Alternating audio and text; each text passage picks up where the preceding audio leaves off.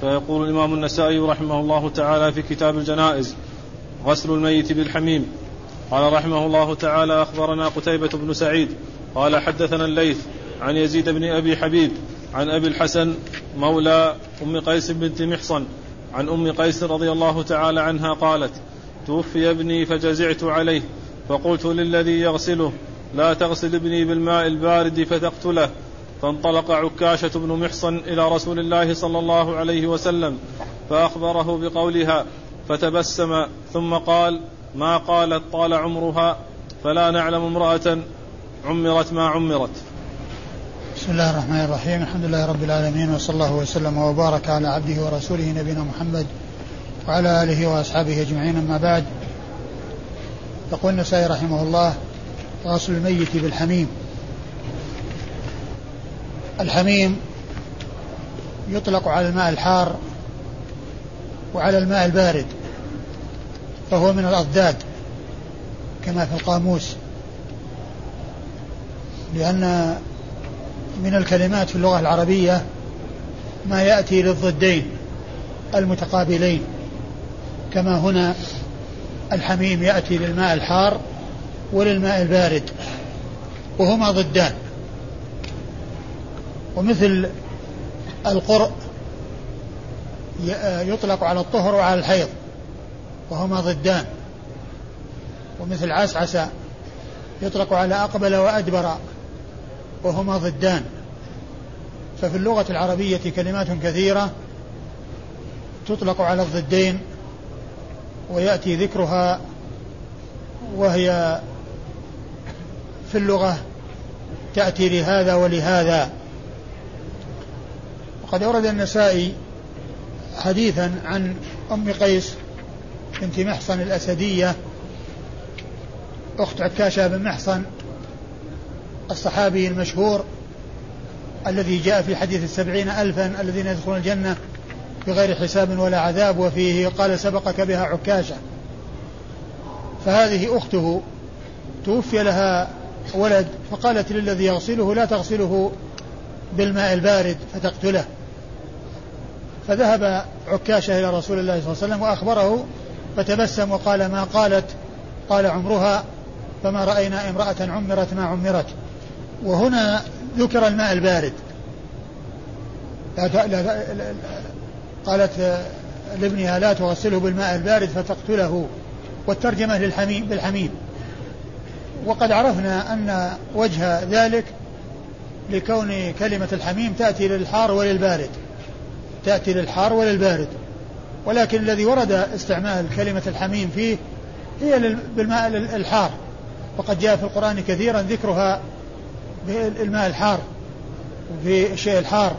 وسقوا ماء حميما فقطع أمعاءهم يعني مزقها لشدة حرارته.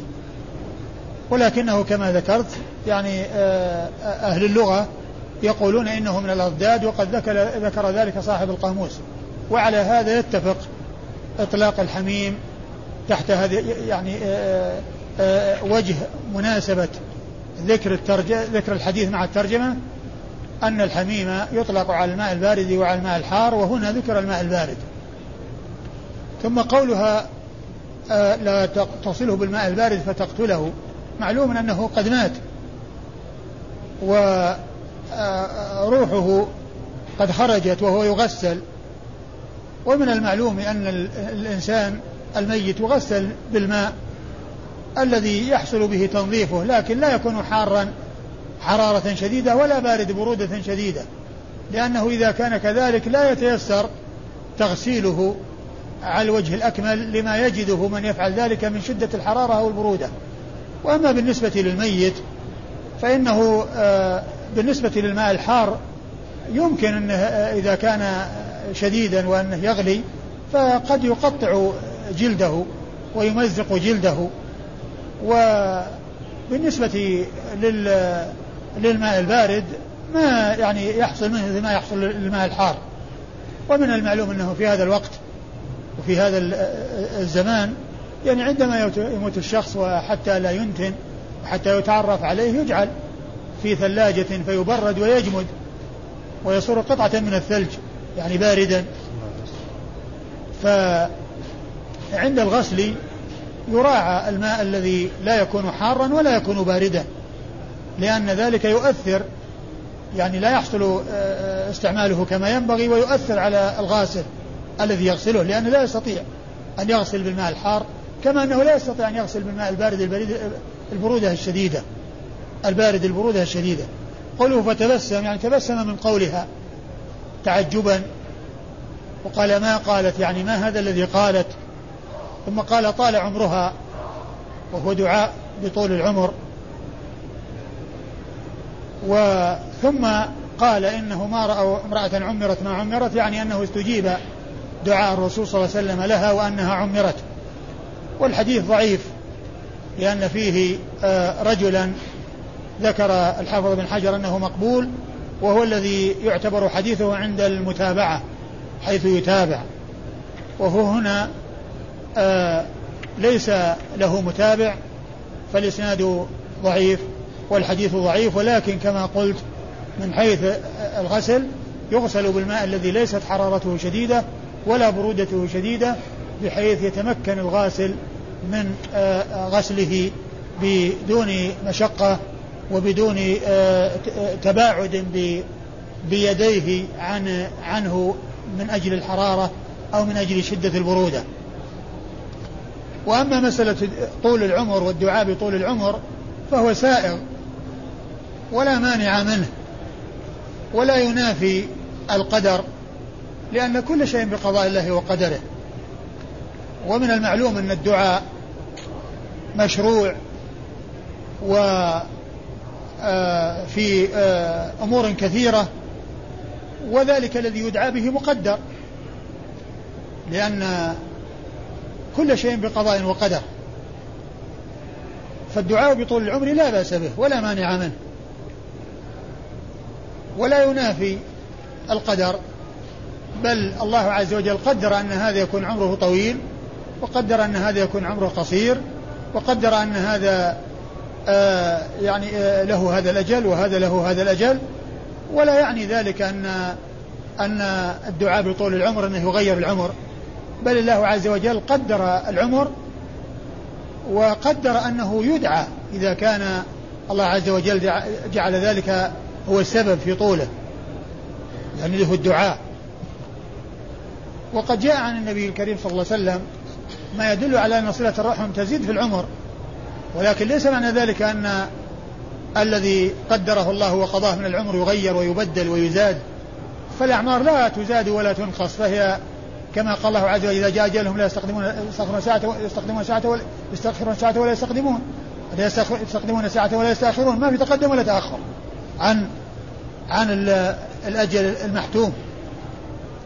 ولكنه لا ينافي يعني الدعاء بطول العمر لا ينافي القضاء والقدر. فالله عز وجل قدر الأعمار وقدر الآجال وجعل لكل شيء سببا وقد يكون من الأسباب طول آه، آه، صلة الرحم كما جاء في الحديث. والله تعالى قدر أن هذا يطول عمره وقدر أن من أسباب ذلك أنه يصل رحمه. وليس معنى ذلك أنه قدر له أجل ثم غير الأجل لأنه زاد لأنه آه، وصل رحمه لا. وإنما قدر أنه يصل رحمه وقدر بأنه يطول عمره. فكل منهما مقدر. وما جاء في حديث أم حبيبة رضي الله عنها لما سألت دعت الدعاء وقال اللهم اللهم متعني بزوج رسول الله صلى الله عليه وسلم وبأبي أبي سفيان وبأخي معاوية. فقال لها رسول الله عليه الصلاة والسلام لقد سألت الله لآجال مضروبة ولو سألت الله أن أن يدخلك الجنة ويعيذك من النار لكان أولى. هذا ما يدل على المنع هذا يدل على الإرشاد إلى ما هو الأولى. وأن الدعاء ب يعني سؤال الجنة والسلامة من النار هذا هو الذي ينبغي. ولكنه لا مانع من الدعاء بطول العمر والحديث لا يدل على المنع. لقوله لقد سألت الله لآجال مضروبة. ودخول الجنة أيضا مقدر. الله تعالى مقدر أن هذا يدخل الجنة ومقدر هذا يدخل النار. وقدر أسبابا تؤدي إلى تلك الأمور المقدرة التي قدرها الله عز وجل. والحديث يعني كما الذي معنا ضعيف لا يدل على يعني ما جاء فيه آه، لا فيما يتعلق بالدعاء بطول العمر ولا بالنسبة للغسل بالماء الحميم الذي هو البارد أو المنع منه.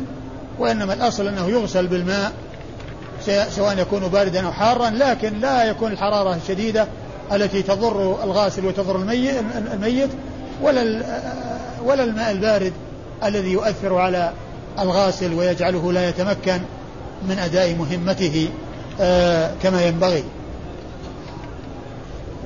اسناد أخبرنا قتيبة بن سعيد. أخبرنا قتيبة بن سعيد هو بن جميل بن طريف البغلاني ثقة ثبت أخرج له أصحاب الكتب الستة.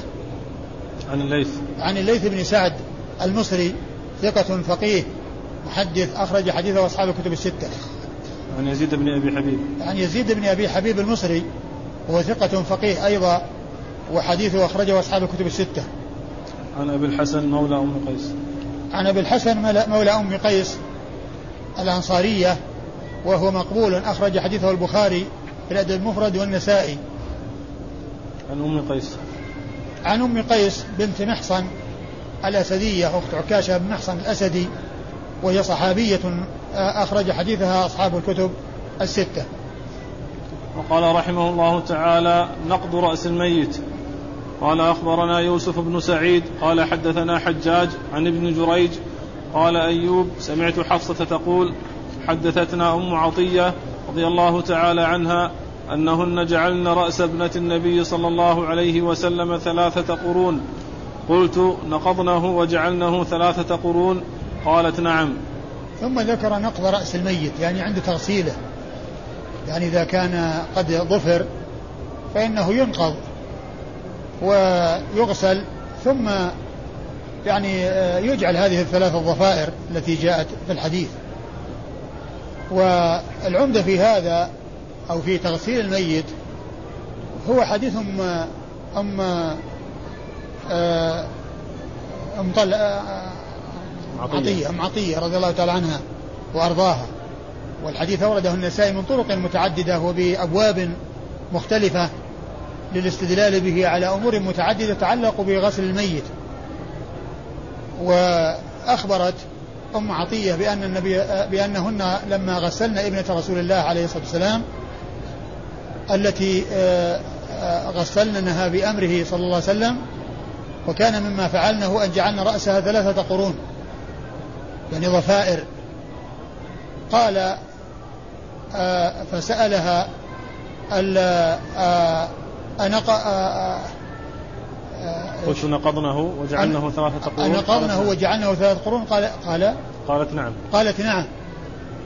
قالت نعم يعني معناها أن هذا هذه القرون التي التي جعلت كانت نتيجة لنقضه ولغسله ثم جعل هذه القرون.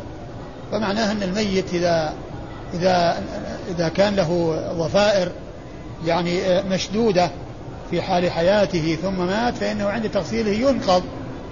يعني هذه تنقض هذه الضفائر ويغسل ويغسل رأسه ويغسل جميعه ثم يجعل ثلاث ضفائر أو ثلاثة قرون كما جاء في هذا الحديث. فهو دال على ما ترجم له. لأنه لما ذكر لما ذكرت القرون وأنه جعلناه ثلاثة قرون سأل أو سئلت هل حصل النقض ثم جعل ثلاث قرون؟ فقالت نعم. فدل على نقض رأس الميت إذا كان مشدودا عندما يراد تغسيله ثم يجعل هذه الثلاثة ثم يجعل ثلاثة قرون كما جاء ذلك في حديث أم عطية.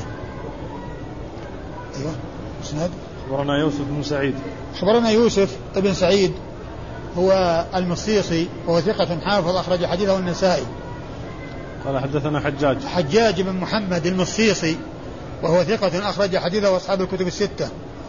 عن ابن جريج. عن ابن جريج وهو عبد الملك بن عبد العزيز بن جريج المكي ثقة فقيه يرسل ويدلس وحديثه أخرجه أصحاب الكتب الستة. قال قال أيوب. عن أيوب وأيوب هو بن أبي تميمة السختياني. ثقة أخرج حديثه أصحاب الكتب الستة. عن حفصة. عن, حفصة بنت سيرين تابعية آه، أنصارية ثقة أخرج حديثها أصحاب الكتب الستة وهي أخت محمد بن سيرين. عن أم عطية. عن أم عطية وهي نسيبة بنت كعب الأنصارية وهي صحابية أخرج حديثها أصحاب الكتب الستة وهي مشهورة بكنيتها أم عطية. قال رحمه الله تعالى ميامن الميت ومواضع الوضوء منه.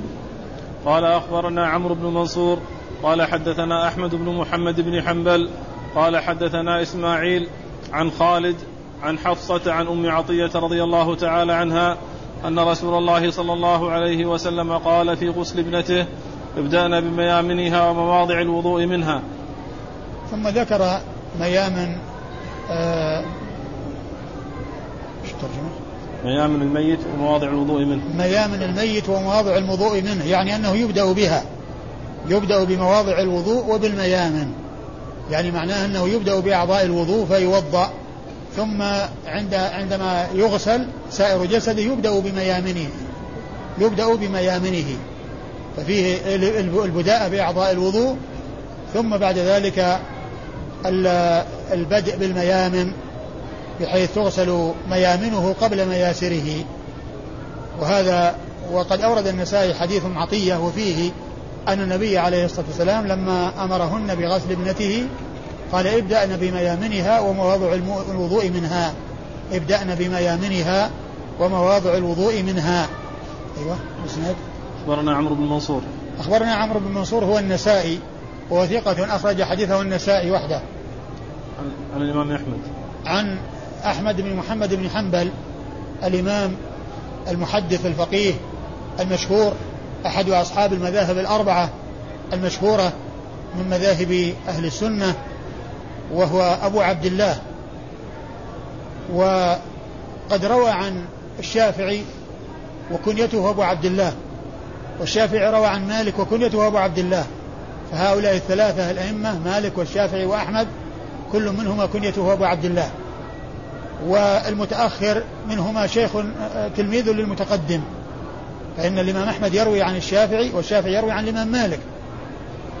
قد جاء في بعض الأحاديث هذه السلسلة التي هي الإمام أحمد يروي عن مالك عن الشافعي والشافعي يروي عن مالك. وهذا في حديث إن نسمة المؤمن طائر يعلق في الجنة في مسند الإمام أحمد. رواه الإمام أحمد عن الشافعي والشافعي رواه عن مالك وقد ذكره ابن كثير في تفسيره عند قوله آه ولا تحسبن الذين قتلوا في سبيل الله أمواتا بل عند ربهم يرزقون في سورة آل عمران. وقال إن هذا إسناد عزيز اجتمع فيه ثلاثة من الأئمة أصحاب المذاهب المشهورة المتبوعة مذاهب مذاهب أهل السنة. والإمام أحمد رحمه الله أخرج حديثه وأصحاب الكتب الستة. والامام أحمد أخرج حديثه أصحاب الكتب الستة. عن إسماعيل. عن إسماعيل بن علية إسماعيل بن إبراهيم ابن مقسم الأسدي المشهور بابن علية وثقة أخرج حديثه أصحاب الكتب الستة. عن خالد.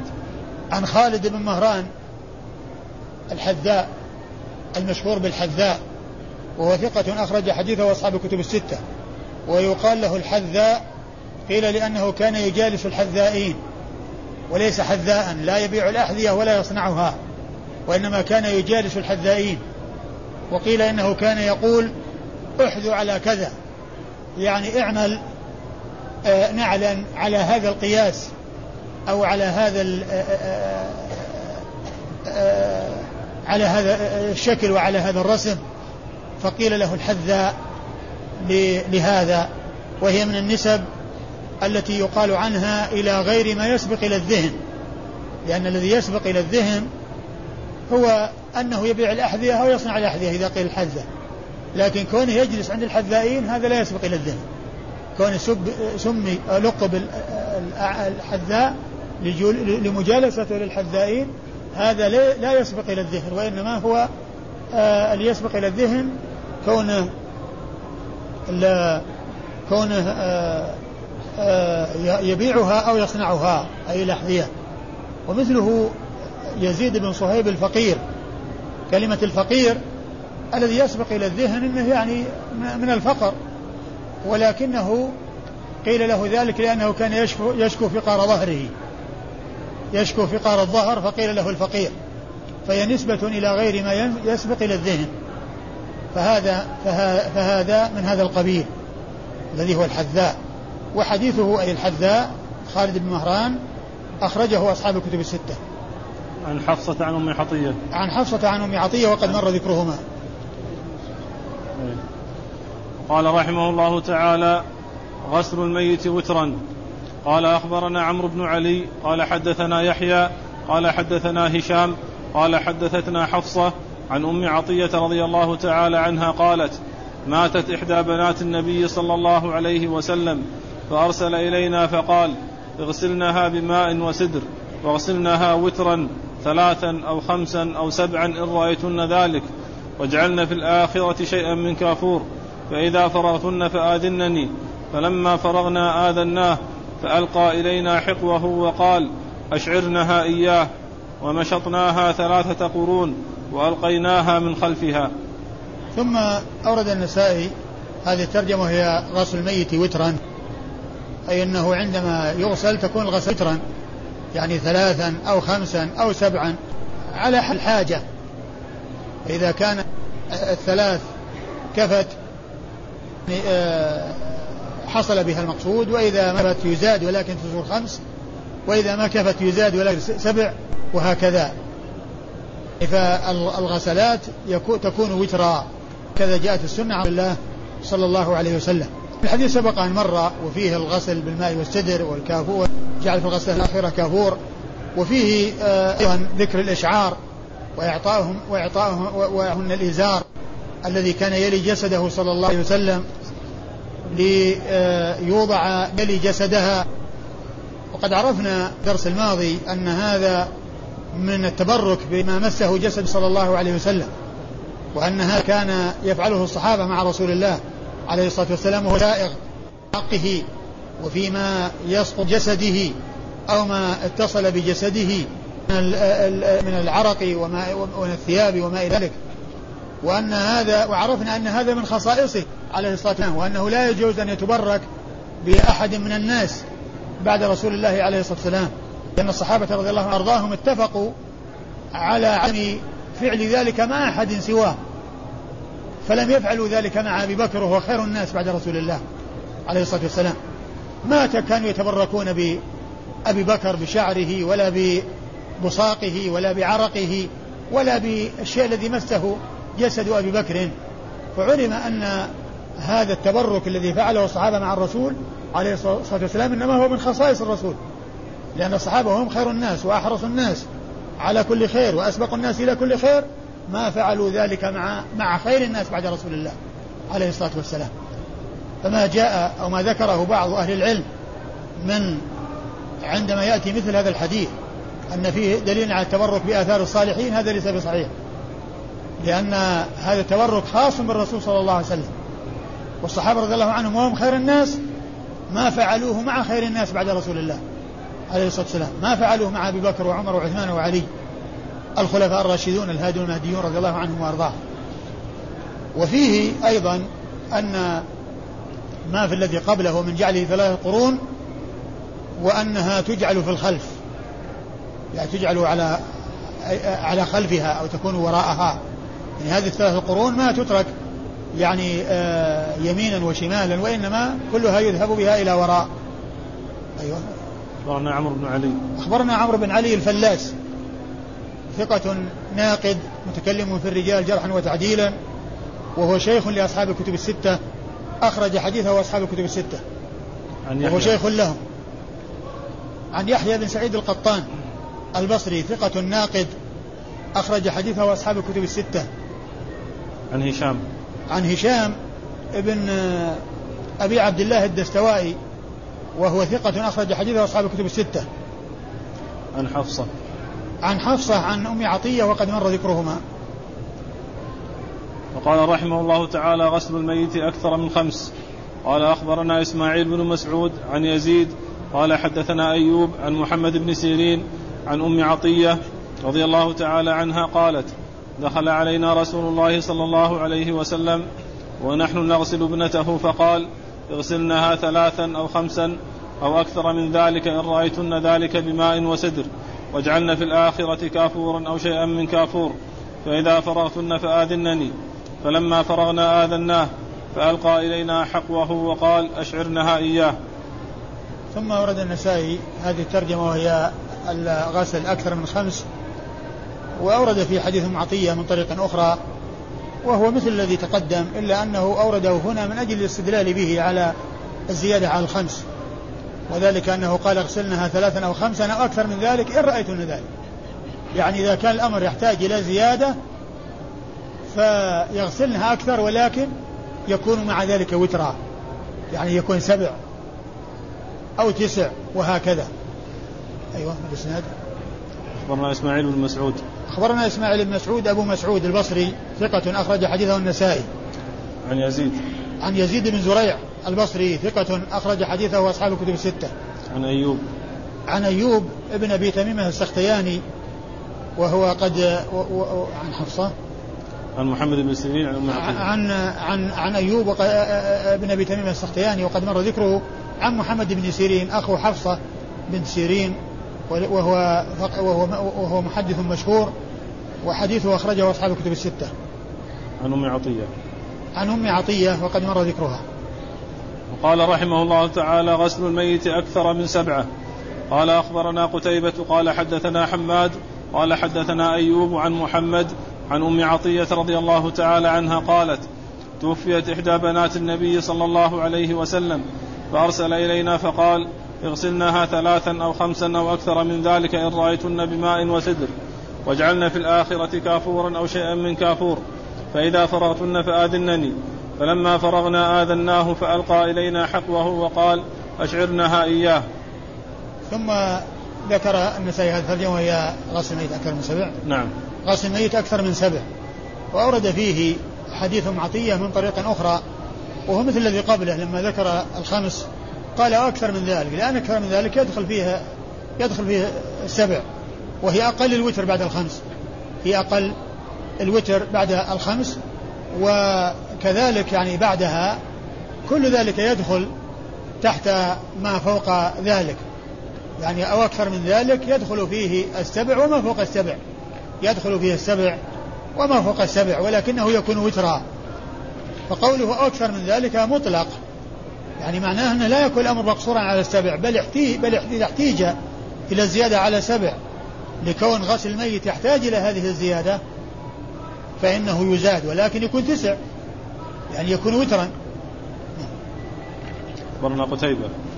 أخبرنا قتيبة هو بن سعيد بن جميل بن طريف البغلاني ثقة ثبت أخرج حديثه أصحاب الكتب الستة. عن حماد وهو بن زيد البصري ثقة أخرج حديثه أصحاب الكتب الستة.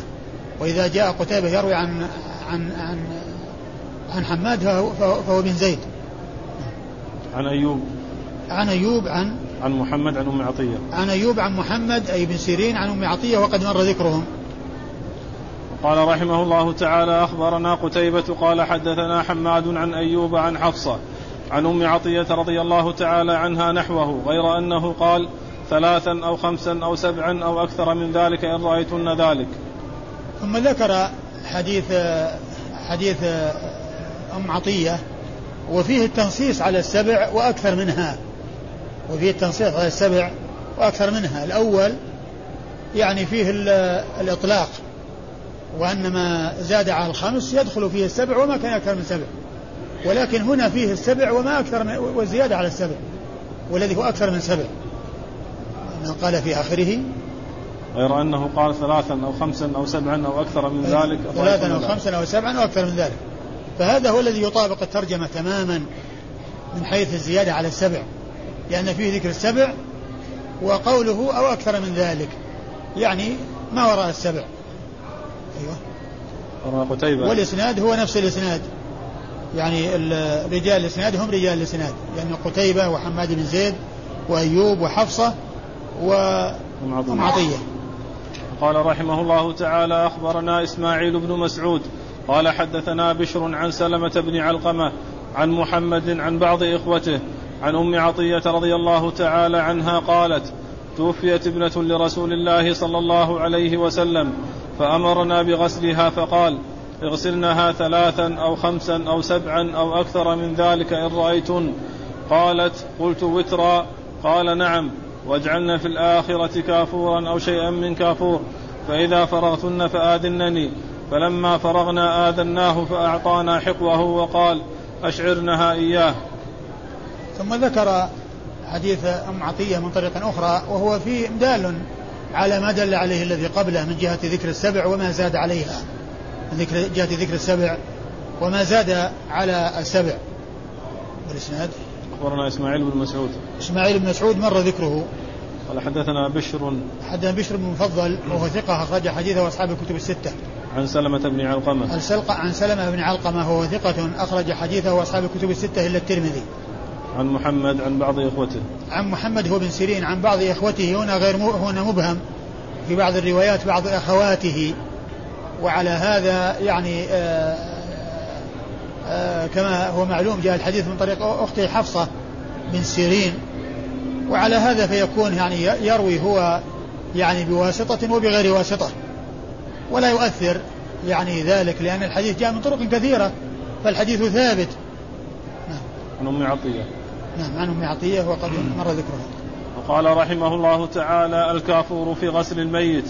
أخبرنا أخبرنا عمرو بن زرارة قال حدثنا إسماعيل عن أيوب عن محمد عن أم عطية رضي الله تعالى عنها قالت أتانا رسول الله صلى الله عليه وسلم ونحن نغسل ابنته فقال اغسلنها ثلاثا أو خمسا أو أكثر من ذلك إن رأيتن ذلك بماء وسدر. واجعلن في الآخرة كافورا أو شيئا من كافور. فإذا فرغتن فآذنني. فلما فرغنا آذناه فألقى إلينا حقوه وقال أشعرنها إياه. قال أو قالت حفصة اغسلنها ثلاثا أو خمسا أو سبعا.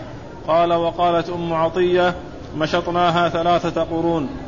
ثم ذكر النسائي هذه الترجمة هي الكافور في غسل الميت؟ يعني جعله معه. وقد أورد النسائي في حديث عطية من طريق أخرى وقد مر ذكره أي الكافور ووضعه ولكنه أورد هنا من أجل آآ آآ الاستدلال عليه بإفراده بترجمة والاستدلال عليه بهذا بطريق من طرق الحديث حديث عطية. ويجعل في الغسلة الأخيرة و يعني قيل يعني من أجل رائحته وقيل من أجل أن يعني أن فيه فائدة يعني من أجل سلامة البدن و يعني أنه يكون في الأخيرة أي في الغسلة الأخيرة. أيوه. أخبرنا عمرو بن زرارة. عمرو بن زرارة النيسابوري وهو ثقة أخرج حديثه البخاري ومسلم والنسائي.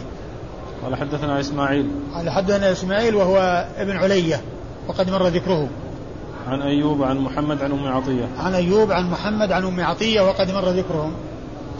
وقال رحمه الله تعالى أخبرنا محمد بن منصور قال حدثنا سفيان قال حدثنا أيوب عن محمد قال أخبرتني حفصة عن أم عطية رضي الله تعالى عنها قالت وجعلنا رأسها ثلاثة قرون. أخبرنا محمد بن منصور قال حدثنا سفيان قال حدثنا أيوب عن محمد قال أخبرتني حفصة عن أم عطية قالت وجعلنا رأسها ثلاثة قرون. محمد عن عن حفصة. قال حفصة عن أم عطية. عن محمد. عن محمد. أيوة. قال أخبرتني حفصة عن أم عطية. أيوة. إيش؟ وجعلنا رأسها ثلاثة قرون. المتن بس هذا. إيش؟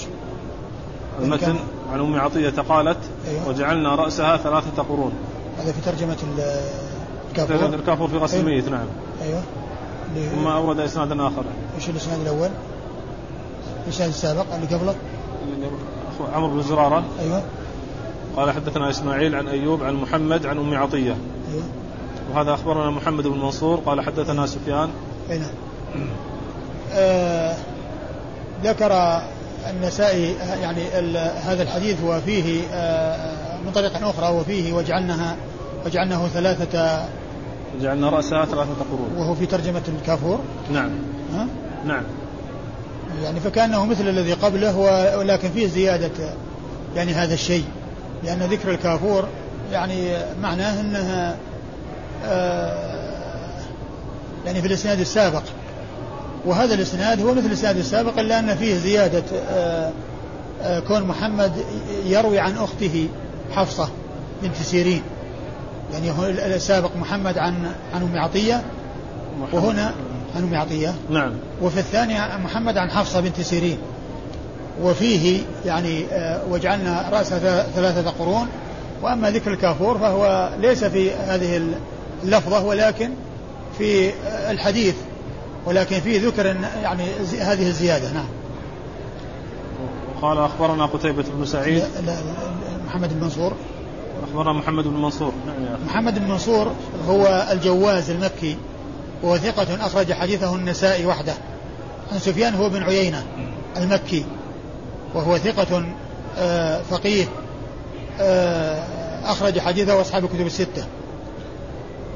عن أيوب. عن أيوب عن عن محمد عن محمد عن حفصة عن, حفصة عن عطية وقد مر ذكرهم. قال رحمه الله تعالى أخبرنا قتيبة بن سعيد. قال حدثنا حماد عن أيوب وقالت حفصة عن أم عطية. وجعلنا رأسها ثلاثة قرون. تعيد الإسناد؟ تعيد الإسناد؟ أخبرنا قتيبة بن سعيد. قال حدثنا حماد عن أيوب وقالت حفصة عن أم عطية وجعلنا رأسها ثلاثة قرون. عن أيوب؟ نعم عن أيوب وقالت حفصة عن أيوة. أم عطية. أيوة وجعلنا رأسها ثلاثة وجعلنا رأسها ثلاثة قرون. يعني هو مثل الذي قبله. أقول هو مثل الذي قبله ولكن ذكر الكافور إنما هو بأصل الحديث وليس بهذه الجملة. والإسناد قتيبة. قتيبة بن سعيد مر ذكره. قال حدثنا حماد. حماد هو بن زيد مر ذكره. عن أيوب عن أيوب مر ذكره عن حفصة مر ذكرها. أم عطية. عن أم عطية نعم. وقال رحمه الله تعالى الإشعار. قال أخبرنا يوسف بن سعيد. قال حدثنا حجاج عن ابن جريج. قال أخبرني أيوب بن أبي تميمة أنه سمع محمد بن سيرين يقول كانت أم عطية امرأة من الأنصار قدمت تبادر ابنا لها فلم تدركه. حدثتنا قالت دخل النبي صلى الله عليه وسلم علينا ونحن نغسل ابنته. فقال اغسلنها ثلاثا أو خمسا أو أكثر من ذلك إن رأيتن بماء وسدر. واجعلن في الآخرة كافورا أو شيئا من كافور. فإذا فرغتن فآذنني. فلما فرغنا ألقى إلينا حقوه وقال أشعرنها إياه. ولم يزد على ذلك. قال لا أدري أي بناته. قال لا أدري أي بناته. قال قلت ما قوله أشعرنها إياه؟ أتؤزر به؟ قال لا أراه إلا أن يقول الففنها فيه. ثم ذكر الإشعار. هذه الترجمة هي الإشعار. والمقصود بالإشعار هو الذي يلي الجسد. وفي الحديث أو في في في في حديث ام عطية رضي الله عنه رضي الله تعالى عنها آه، ذكر الإشعار يعني بشيء مسه جسد الرسول صلى الله عليه وسلم. ذكر الإشعار بشيء مسه جسد الرسول عليه الصلاة والسلام بأن بأن يجعل يلي جسدها. ومن المعلوم أن هذا آه، اختص به الرسول عليه الصلاة والسلام فلا يشارك فيه. فلا يجوز أن يشعر أحد من آه، ثياب يعني يتبرك بها أحد من الناس لأن ذلك جاء عن الرسول صلى الله عليه وسلم في حقه فإن ذلك من خصائصه عليه الصلاة والسلام. فلا يجوز أن يشعر أحد بمعنى أنه يوضع عندما يغسل ويكفن يجعل مما يلي جسده ثوب أحد من الناس يقال إنه صالح أو يدعى فيه الصلاح وما إلى ذلك فإن هذا لا يسوغ ولا يجوز لما أسلفته آنفا من أن الصحابة رضي الله عنهم وأرضاهم اتفقوا على عدم فعل ذلك مع أحد بعد رسول الله صلى الله عليه وسلم. نعم. أخبرنا يوسف بن سعيد. كانت أم عطية امرأة من الأنصار قدمت تبادر ابنا لها فلم تدركه. يقول محمد بن سيرين كانت أم عطية امرأة من الأنصار قدمت يعني لعلها قدمت البصرة تبادر ابنا لها يعني معناه أنه كان مريضا وتريد أن تلقاه قبل أن يموت فلم تدركه يعني مات قبل أن تصل. يعني جاءت تبادره يعني وهو مريض لتراه وهو في مرضه فمات قبل أن تصل. قال ولهذا قال فلم تدركه. فحدثتهم فحدثتهم بهذا الحديث. أيوه إيش؟ دخل حدثتنا قالت دخل النبي صلى الله عليه وسلم علينا ونحن نغسل ابنته فقال اغسلنها ثلاثا أو خمسا أو أكثر من ذلك إن رأيتن بماء وسدر واجعلن في الآخرة كافورا أو شيئا من كافور فإذا فرغتن فآذنني. فلما فرغنا ألقى إلينا حقوه وقال أشعرنها إياه ولم يزد على ذلك. قال لا أدري أي بناته. قال قلت ما قوله أشعرنها إياه؟ أتؤزر به؟ قال لا أراه إلا أن يقول الففنها فيه. يعني الإشعاع الشعار كما هو معلوم يعني قال تؤزر به يعني يجعل إزارا لها أو أنها تلف فيه. قال لا أراه إلا أن تلف فيه يعني مو لازم أن تكون إزار المهم أن يلي جسدها. المهم أن يلي جسدها شيء مسه جسد الرسول صلى الله عليه وسلم وهذا هو الإشعار لأن الشعار هو الذي يلي الجسد. الثوب الذي يلي الجسد يقال له الشعار والذي وراءه يقال له الدثار.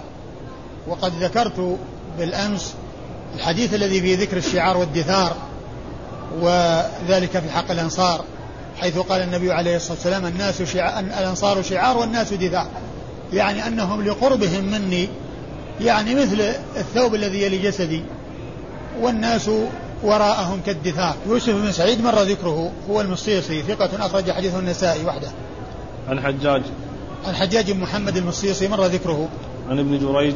عن ابن جريج مر ذكره. عن أيوب عن محمد بن سيرين. عن أيوب عن محمد بن سيرين. عن أم عطية. عن أم عطية مر ذكرهم جميعا. قال رحمه الله تعالى أخبرنا شعيب بن يوسف النس... بن يوسف النسائي. قال حدثنا يزيد.